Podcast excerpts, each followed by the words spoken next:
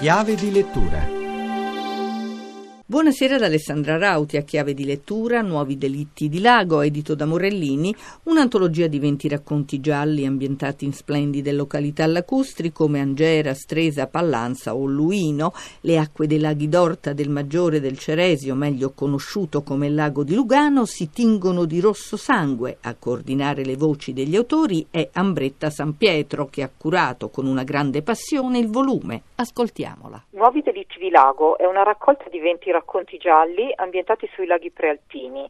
L'ambientazione è reale, mentre le storie sono di fantasia. È un insolito viaggio turistico sulle sponde attraverso crimini e delitti, in contrasto con la loro bellezza. Tra i luoghi del delitto, il Grand Hotel des Îles di Stresa, scelto da Alessandro Marchetti, l'eremo di Santa Caterina del Sasso, sito UNESCO scelto da Angela Borghi, lo Sky Bar di Stresa, dove beve uno spritz l'assassino di Gianluca Veltri, e il Verbano Yacht Club, tra i più antichi circoli nautici italiani, dove la socia Alessandra Guzzanato fa commettere un delitto vicino alla piscina. C'è anche chi ha scelto casa sua, come Mercedes Bresso e Patrizia Fanchini. Erika Dale e Cristina Bellon hanno invece scelto case di amici. Ci sono personaggi veri. Andrea Dallapina racconta del matematico Riemann veramente sepolto a Selasca, dove la cantante Patti Smith si reca a deporre fiori sulla sua tomba. Giuseppe Peck è stato campione italiano di pattinaggio nel 1914 sul lago di Irla, come raccontano Emiliano Bezzon e Cristina Preti. Invece il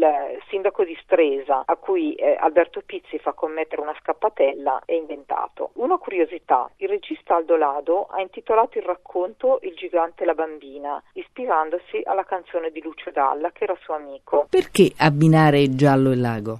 Perché il lago è mutevole come le persone, con colori e atmosfere sempre diverse, bellissimi in tutte le stagioni, è luogo ideale per nascondere anime tormentate che commettono efferati delitti, in contrasto con la quiete e la bellezza dei luoghi. Ambretta, lei ha un sogno?